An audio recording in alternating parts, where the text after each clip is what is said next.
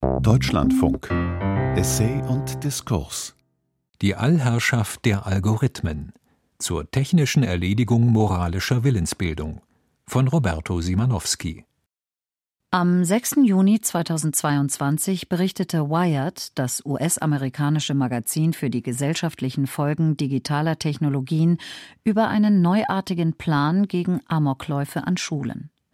Er kam von der Drohnenfirma Exxon und lautete man müsse Drohnen mit Elektrotasern in den Schulen installieren, an der Decke, so wie Rauchmelder, nur dass diese Drohnen ihre Umgebung beobachten und im Gefahrenfall auf den Amokläufer zufliegen können, um ihn mit einem Elektroschock außer Gefecht zu setzen.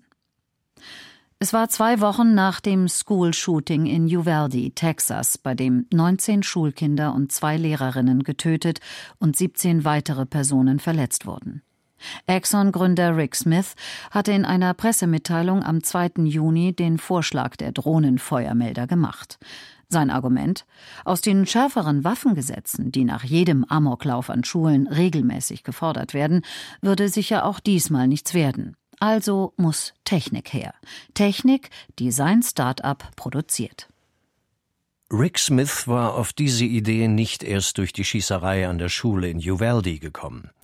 Es war gewissermaßen Smiths Lieblingsidee, die er schon drei Jahre zuvor in einem Comic illustriert hatte, unter dem Titel The End of Killing. Damit war nicht nur gemeint, dass ein Amoklauf schnell beendet werden sollte, sondern auch, dass tödliche Waffen durch Elektroschockpistolen ersetzt werden sollten. Immer aber sind es Drohnen, die die Waffen einsetzen. Als Smith mit der schockierten Reaktion der Öffentlichkeit konfrontiert war, und die Hälfte des Ethikteams seiner Firma kündigte, nahm er seinen Vorschlag zurück. Seine Perspektive auf die Dinge aber hat er seitdem kaum geändert, denn es ist eine Perspektive, die in der Tech-Industrie stark verbreitet ist. So stark, dass es dafür sogar einen speziellen Begriff gibt. Solutionismus. Die technische Lösung sozialer Probleme.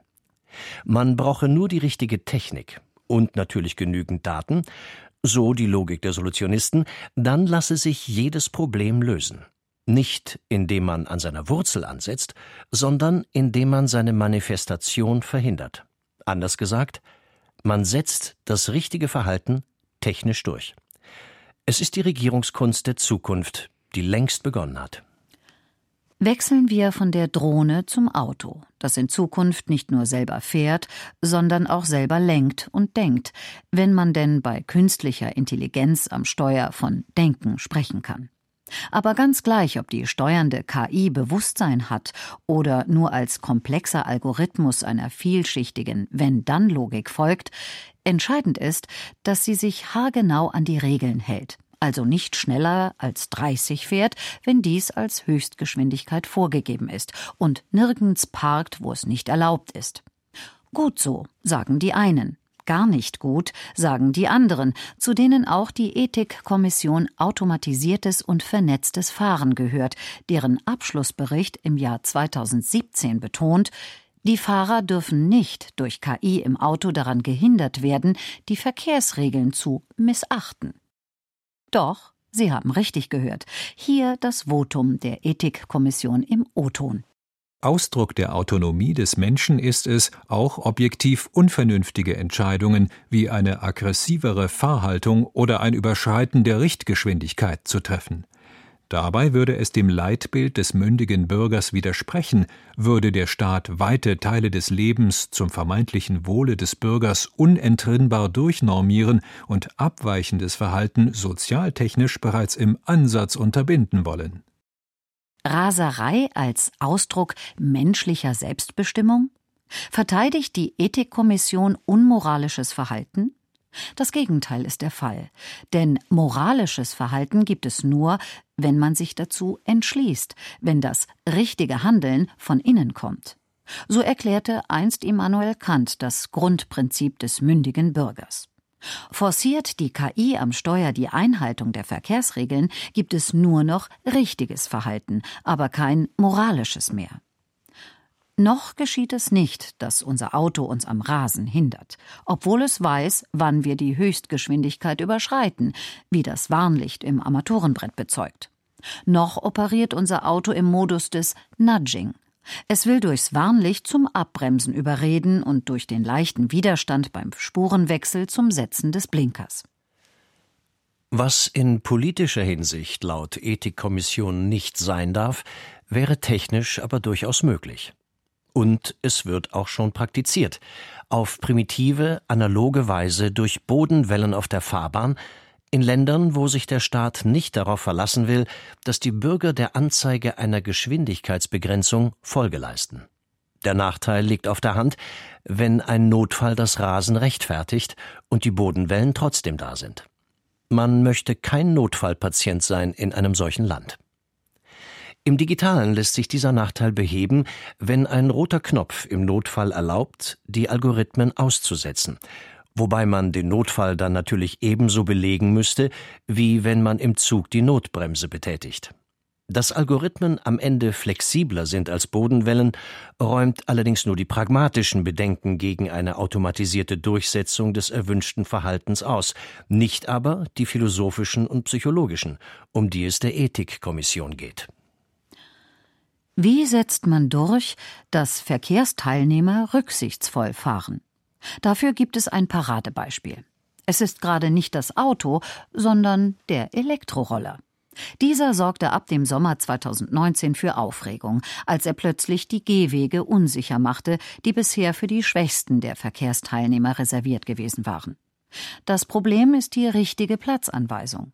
Für die Straße, auf die er per Gesetz ausweichen muss, wenn es keinen Radweg gibt, ist der E-Roller mit seinen 20 kmh zu langsam. Und E-Roller-FahrerInnen fühlen sich sowieso auf dem Gehweg am wohlsten, wo sie die schnellsten und mächtigsten sind. Um schwere Zusammenstöße zu verhindern, schlagen die einen vor, die Geschwindigkeit der E-Roller auf 12 kmh zu beschränken. Zu radikal, sagen andere. Oft ist der Gehweg ja frei, und dann könnte man gefahrlos Strom geben, also beschleunigen. Der Kompromiss ist die smarte Geschwindigkeitsbegrenzung, die nur dann einsetzt, wenn sie tatsächlich nötig ist. Dort also, wo gerade viele Fußgänger unterwegs sind. Per GPS lässt sich der E-Roller orten und dann dazu zwingen, dass er sein Tempo drosselt. Im Fachjargon heißt dieses Verfahren Geofencing. Es würde das verantwortungslose Rasen nahe einer Menschenmenge schon auf technischer Ebene verhindern. Kein Wunder also, dass die Kommunen von den Anbietern der E-Roller fordern, ihre Software nachzurüsten. Ebenso wenig erstaunlich ist, dass die Anbieter ihr Geschäftsmodell sichern wollen und deshalb bereit sind, Geofence Slow Riding Zones einzurichten, die sich freilich auch flexibel aktivieren lassen, immer dort nämlich, wo auf dem Gehweg vermehrt Smartphones geortet werden. Gefordert und versprochen wird also genau das, was laut Ethikkommission die Autonomie des Menschen schwächt, eine unentrinnbare Wenn-Dann-Konstellation, die das richtige Verhalten durch technische Mittel durchsetzt. Und warum nicht, sagen die BefürworterInnen. Warum sollte man auf die Einsicht rasender E-Roller-Rabauken hoffen, wenn man sie durch Technik zwingen kann? Die Frage des E-Rollers wird wohl an der Empfehlung besagter Ethikkommission vorbei entschieden werden. Es handelt sich ja auch um einen anderen Fahrzeugtyp. Ganz zu schweigen von all den anderen Bereichen des gesellschaftlichen Lebens, die den Programmiererinnen gehören, den IT-Unternehmen, den Silicon Valleys dieser Welt. Das Internet und speziell das Metaverse, jener virtuelle dreidimensionale Raum, in dem man mit einem Avatar unterwegs ist und auf die Avatare der anderen trifft. Zwar gibt es hier keine Probleme mit rasenden E-Scootern, dafür kommt es vielerorts zu sexuellen Belästigungen und Virtual Rape, wie es heißt, auf den die Administratorinnen natürlich reagieren müssen. Die schicken nun nicht etwa ErzieherInnen aus, um die Besucher des Metaverse zu kultivieren, oder PolizistInnen, um ihnen zu drohen, wie es für die analoge Welt üblich ist. Nein, sie schicken ihre ProgrammiererInnen, und deren Lösung ist weder der Diskurs noch das Gefängnis, sondern Code. So gibt es in Horizon Worlds, der VR-Welt von Meta, wie Facebook sich jetzt nennt, inzwischen das Feature der Personal Boundary – eine unsichtbare Sicherheitszone von 120 Zentimetern um einen Avatar, in die kein anderer eindringen kann. Sollte ein aufdringlicher Avatar seine Hände nach einem potenziellen Opfer ausstrecken, verschwinden diese einfach, wenn sie die Sicherheitszone erreichen. Sie werden virtuell abgehackt. Die VR-Welt und der E-Roller sind das trojanische Pferd kybernetischer Regierungstechniken. Ihr Ziel ist der strafunfähige Bürger. Je mehr sich der Alltag digitalisiert oder in den Bereich des Digitalen verschiebt, desto einfacher wird es, diese Regierungstechnik durchzusetzen. Dann erübrigen sich soziale Aushandlungsprozesse. Und zwar die der Avatare bzw. der Menschen hinter ihnen untereinander und die der Raser mit ihrem Umfeld. Wenn wir uns nicht mehr gesetzeswidrig verhalten können, entsteht perspektivisch eine Gesellschaft, in der alles gut ist, aber niemand mehr gut sein kann. Das ist die Zukunft, vor der die Ethikkommission warnt. Dem Solutionismus begegnet man überall, im Großen wie im Kleinen. Ein Beispiel fürs Kleine ist es, wenn Akzente in Callcentern für den Gesprächspartner am anderen Ende der Leitung herausgefiltert werden, damit der freundliche junge Mann vom Servicedienst nicht die Kunden mit seinem indischen Akzent verprellt. Statt den Kunden die Vorurteile gegenüber Indern und Filipinos als ServicemitarbeiterInnen abzugewöhnen, wird diesen technisch ein ordentliches Englisch angedichtet. Das jedenfalls schlägt das US-Start-up Sanas vor, dessen indischstämmiger Mitbegründer Sharat Keshava Narayana selbst schon Opfer solcher Vorurteile war.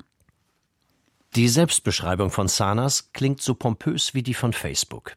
Zitat Sanas is creating a more connected, friendly, and empathetic world by revolutionizing how we communicate. Sanas schafft eine vernetzte, freundliche und einfühlsame Welt, indem es die Art und Weise, wie wir kommunizieren, revolutioniert. Das Gegenteil ist der Fall, argumentieren die Kritiker, die hier eher Zugeständnisse an Rassisten sehen oder jedenfalls an jene, die keinerlei Toleranz für englische Dialekte aufbringen. Das Problem ist gesellschaftlich so eminent, dass es sogar einen Film dazu gibt, in dem ein schwarzer Callcenter-Mitarbeiter erst dann beruflich Erfolg hat, als er seine Stimme weiß klingen lässt. Der Film kam 2018 ins Kino mit dem passenden Namen Sorry to Bother You. Entschuldigung, dass ich Sie störe. Ein Beispiel dafür, dass auch bei den ganz großen Problemen eher auf die Technik als den Menschen gesetzt wird, ist der Kampf gegen den Klimawandel. Hier überwiegt die Hoffnung auf umweltfreundliche Technologien bei weitem die Forderung, der Mensch möge sein Produktions- und Konsumverhalten ändern.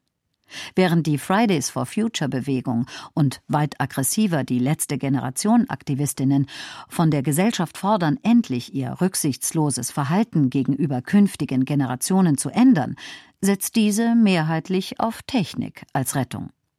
Die Schlagwörter lauten Dekarbonisierung durch grünen Wasserstoff und Direct Air Capture, CO2 aus der Atmosphäre entfernen. Dieser solutionistische Ansatz verstimmt nicht nur die üblichen Verdächtigen. Sogar das ehrwürdige House of Lords, das Oberhaus des britischen Parlaments, nahm im Oktober 2022 in seinem Bericht zum Klimawandel Anstoß daran, dass beim Kampf gegen die Erderwärmung in der öffentlichen Diskussion zu sehr auf neue Technologien gesetzt werde. Der programmatische Titel des Reports lässt keinen Zweifel daran, wo das House of Lords den Schwerpunkt bei der Lösung dieses Problems sieht. In our hands. Behavior Change for Climate and Environmental Goals. In unserer Hand. Verhaltensänderung für Klima- und Umweltziele. Der Bericht fordert mehr Führung von der Regierung. Sie solle intervenieren und bei den Menschen ein anderes Verhalten bewirken, ähnlich wie in der Corona-Pandemie. Anders als während der Pandemie müsste die Verhaltensänderung allerdings nicht durch Verbote erzwungen, sondern durch Anreize attraktiv gemacht werden. Das Stichwort dazu heißt Nudging. Man stößt die Menschen in die gewünschte Richtung, zum Beispiel durch entsprechende Steuervorteile bei der privaten Altersvorsorge oder dadurch, dass in der Kantine der Salat vorne liegt und der Pudding hinten. Klar, Gängeln bleibt Gängeln. Gleichwohl dürfte die Menschenregierungskunst des Anschubsens der Ethikkommission gefallen, denn sie hindert ja niemanden daran, trotzdem das Falsche zu tun also trotz der günstigeren Positionierung des Salats, zum Pudding zu greifen. Betrachtet man die Sache genauer, erkennt man freilich den grundlegenden Paradigmenwechsel der Regierungsphilosophie, der schon im Schubsen steckt. Der Wechsel weg von der Argumentation und dem Appell ans Gewissen hin zu einem entsprechenden Interaktionsdesign. In diesem Verzicht auf Argumentation versteckt sich die solutionistische Zukunft, wenn nämlich hinter dem Salat gar kein Pudding mehr liegt. Das Schlagwort heißt Algocracy die Herrschaft des Algorithmus, der bestimmte Verhaltensweisen durchsetzt. Das beginnt im Kleinen mit der Steuererklärung online. Ehe nicht alle Daten da sind, geht es nicht weiter. Da hilft kein Jammern oder Bitten, schon gar nicht hilft es, mit einem Geldschein zu winken. Algorithmen sind schon auf dem Input-Ohr taub für Verhandlungen. Man mag nicht immer wissen, welche Daten da eigentlich verlangt werden und wie man die erbringen kann, aber das ist nicht das Problem derer, die sich nun nicht mehr befragen lassen. Sie haben die Kommunikation an den Algorithmus delegiert und der handelt streng nach Vorschrift. Nur wenn alle geforderten Daten beschafft sind, geht es weiter. Die Interface-Architektur der Webseite ist kein Nudging mehr, sie verweist auf die algorithmische Regierungskunst. Deren zentrales Merkmal strittige Fragen in einen Raum verlagern, in dem gar nicht mehr verhandelt werden kann. Mit Algorithmen lässt sich nicht diskutieren, und ihre Programmiererinnen und deren Hintermänner bekommt man ja nicht zu Gesicht. Die Algocracy ist im Grunde eine Bürokratie ohne den Schwachpunkt Mensch. Algorithmen wissen nur, wie man Empathie schreibt, nicht wie man sie hat. Dass es keine Ausnahme gibt, darauf setzen wiederum jene Millennials, die vom Web 3 schwärmen, dem nächsten Stadium des Internets. Das Versprechen besteht hier darin, Interaktionsprozesse durch Programmierung zu kontrollieren. Die Stichworte lauten Blockchain und DAO, dezentrale autonome Organisation. Eine solche Organisation gründet sich mit einem bestimmten Projekt, zum Beispiel die Rettung des Pizzaladens im Kiez. Alle, die dabei helfen wollen, können der DAO beitreten und in den Pizzaladen investieren oder sich anderweitig nützlich machen. Der Unterschied zu einer traditionellen Organisation oder GmbH besteht darin, dass die Handlungsziele und Optionen nicht nur vorgeschrieben, sondern in den Code eingeschrieben sind. Sie können also, wie bei der Blockchain, nicht korrumpiert werden. Niemand kann mit dem Geld davonlaufen, niemand kann bei der Buchführung schummeln. Deswegen lautet die Losung des Web 3 Less Trust, More Truth. Weniger Vertrauen, mehr Wahrheit und Verlässlichkeit. Aus der Handlungsdevise Don't be evil, die Google sich einmal gab, aber nie wirklich einhielt, wird der Handlungscode Can't be evil. Man erzieht den Menschen nicht, man programmiert Interaktionsprozesse. Solutionismus 3.0 Immerhin aber werden die Regeln, die im algorithmischen Regierungsverfahren durchgesetzt werden, noch von Menschen gemacht, von Politikerinnen, die Entscheidungen treffen, sowie von Bürokraten, die diese Entscheidungen interpretieren. Das sei hier betont, denn auch das kann sich ändern. In Zukunft wird die künstliche Intelligenz schon auf der Entscheidungsebene die Macht übernehmen. Die KI setzt nicht nur die Regeln automatisch durch, sondern bestimmt diese Regeln selbst. Im erwähnten Verkehrsbeispiel hieße dies, dass die KI im Verkehrsleitzentrum die Höchstgeschwindigkeit entsprechend der aktuellen Verkehrslage festlegt. Eine einfache kybernetische Rückkoppelung also. Aber so einfach bleibt es nicht.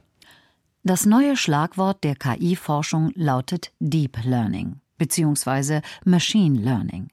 Es besagt, dass man nicht mehr einem Algorithmus bestimmte Wenn-Dann-Regeln eintrainiert, bis er in der Lage ist, sie ohne Aufsicht auszuführen. Dieses formal logische Top-Down-Verfahren wird ersetzt durch ein prozedurales Bottom-up-Verfahren, bei dem das maschinelle Lernsystem an einer Unmenge von Daten praktisch sich selbst programmiert. So erkennt es nach der Fütterung mit vielen Scans von Krebszellen ganz richtig Krebszellen auch dort, wo die Ärzte keine gesehen haben und empfiehlt dazu auch gleich die geeignete Therapie. Plötzlich weiß die KI mehr als der Mensch, weil sie viel mehr Daten verarbeiten kann als dieser, und zwar mit einer solchen Komplexität, dass der Mensch nicht einmal mehr nachvollziehen kann, wie das System zu seinen Einsichten kam. Es geht dann nur noch darum, ob die Aussage Diagnose und Therapievorschlag stimmt. Fast immer stimmt sie. Das ist das Undurchsichtigkeitsproblem, im Fachjargon Blackbox genannt.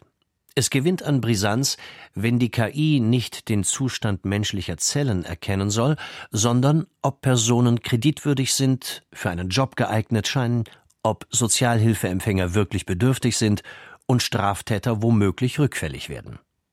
In all diesen Bereichen kommen bereits KI-Systeme zum Einsatz, die im konkreten Fall eine Entscheidung treffen, deren Gründe sich zumeist nicht rekonstruieren lassen. Zwar verlangt die Datenschutzgrundverordnung der EU von 2018 eine Auskunftspflicht für die Betreiber solch algorithmischer Entscheidungssysteme, aber wie weit kann der Bankangestellte oder die Richterin wirklich nachvollziehen, auf welcher Datengrundlage das System von einer Kreditvergabe oder Haftaussetzung abrät? Und auf welcher Basis würden Sie die Entscheidung des Systems anzweifeln? Es mag zwar noch ein Mensch sein, der die traurige Botschaft überbringt, denn auch das verlangt die Datenschutzgrundverordnung, die Entscheidung selbst indes erfolgt bereits rein technisch. Die Erziehung der KI resultiert aus ihren Trainingsdaten. Das ist wie beim Menschen, man denkt das, was einem am meisten vertraut ist. Wie das Sprichwort sagt, der Apfel fällt nicht weit vom Stamm, oder wie Marx sagt, der Mensch ist das Ensemble seiner gesellschaftlichen Verhältnisse. Sind die Trainingsdaten voller Vorurteile, wird es auch die KI sein, was von Nachteil sein kann, beispielsweise für Bewerberinnen auf einen Job und schwarze Bewerber um vorzeitige Haftentlassung. Auch bei der KI, die uns die Welt erklärt, kommt es darauf an, woher sie ihre Weltanschauung hat. Wird man immer wissen, wo die KI, mit der man interagiert, zur Schule ging? Hinzu kommt das Problem, dass gar nicht alle Kulturen oder Bevölkerungsgruppen den gleichen linguistischen Fußabdruck im Internet hinterlassen.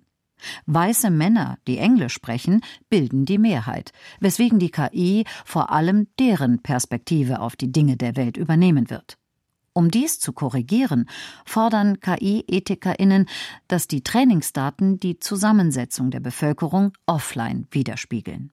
Das ist zwar nicht einfach, man müsste dafür sorgen, dass auch orale Kulturen und Kulturen ohne Internetzugang angemessen in digitaler Form vorliegen, aber es wäre machbar. Allerdings wäre das nur die Fortschreibung der Missstände, die in der Offline-Welt bestehen, sagen wiederum andere und fordern Affirmative Actions, wie die Quotenregelung in den USA heißt. In den Trainingsdaten der KI sollen jene Gruppen bevorzugt werden, die in der Gesellschaft bisher viel zu wenig zu Wort kamen. Die Losung heißt Algorithmic Reparation, zu Deutsch algorithmische Reparatur bzw. Reparation. Der Reparationsansatz in der KI-Forschung fragt nicht, ob eine KI gut oder gerecht ist, sondern ob sie hilft, die bestehenden Machtverhältnisse zu verändern. Die KI wird somit zum Werkzeug der Gesellschaftsveränderung. Datenpflege entpuppt sich als politischer Aktivismus. Denn die Gesellschaft wird nun dadurch verbessert, dass man sie auf der Ebene der Trainingsdaten besser macht, als sie ist.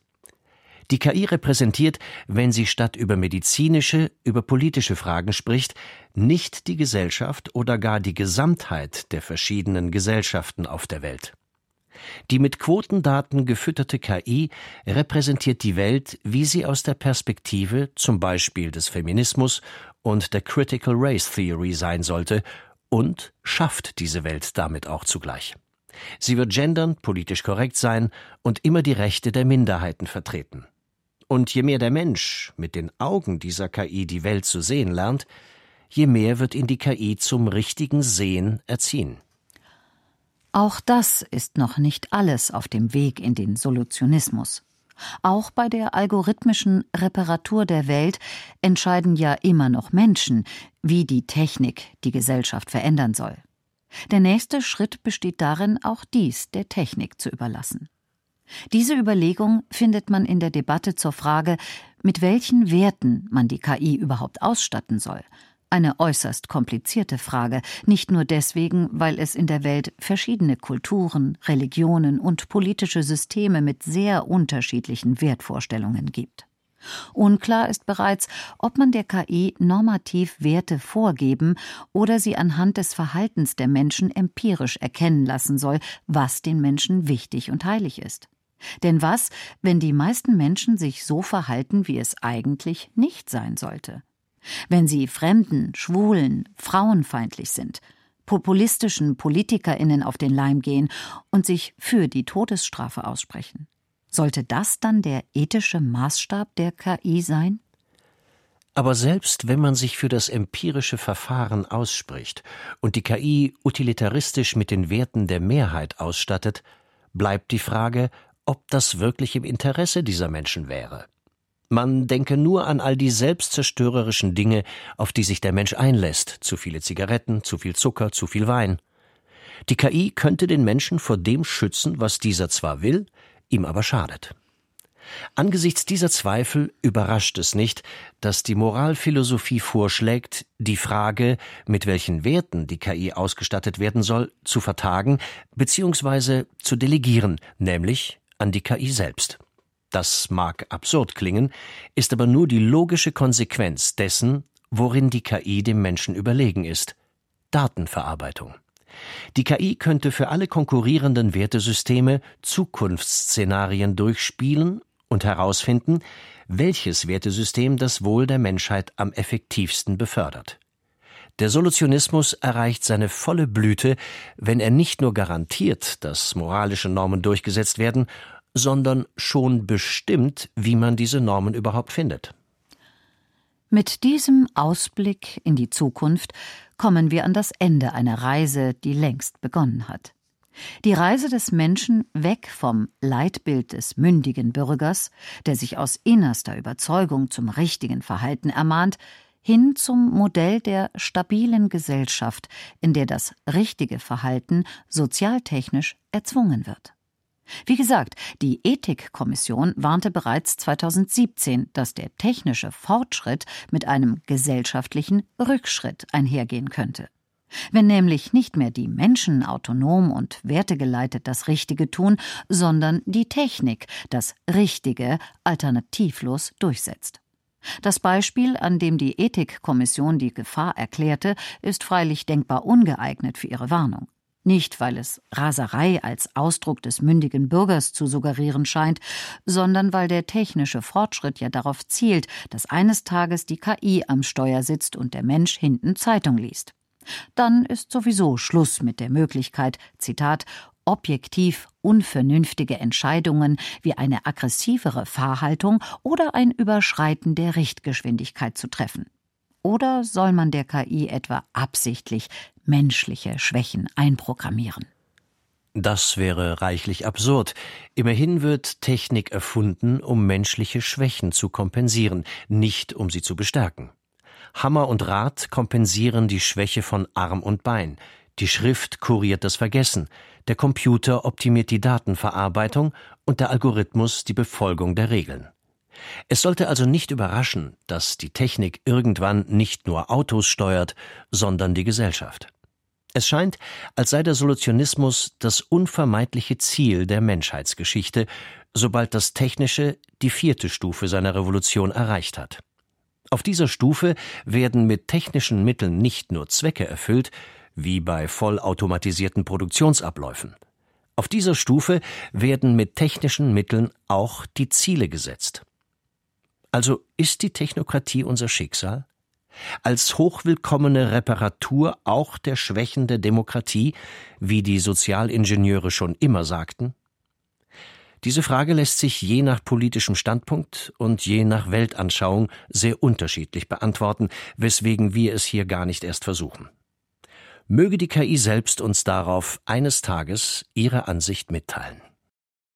Die Allherrschaft der Algorithmen zur technischen Erledigung moralischer Willensbildung von Roberto Simanowski. Es sprachen Edda Fischer, Bernd Rehäuser und Martin Schaller. Technik Martin Hoffmann. Regie Fabian von Freyer. Redaktion Barbara Schäfer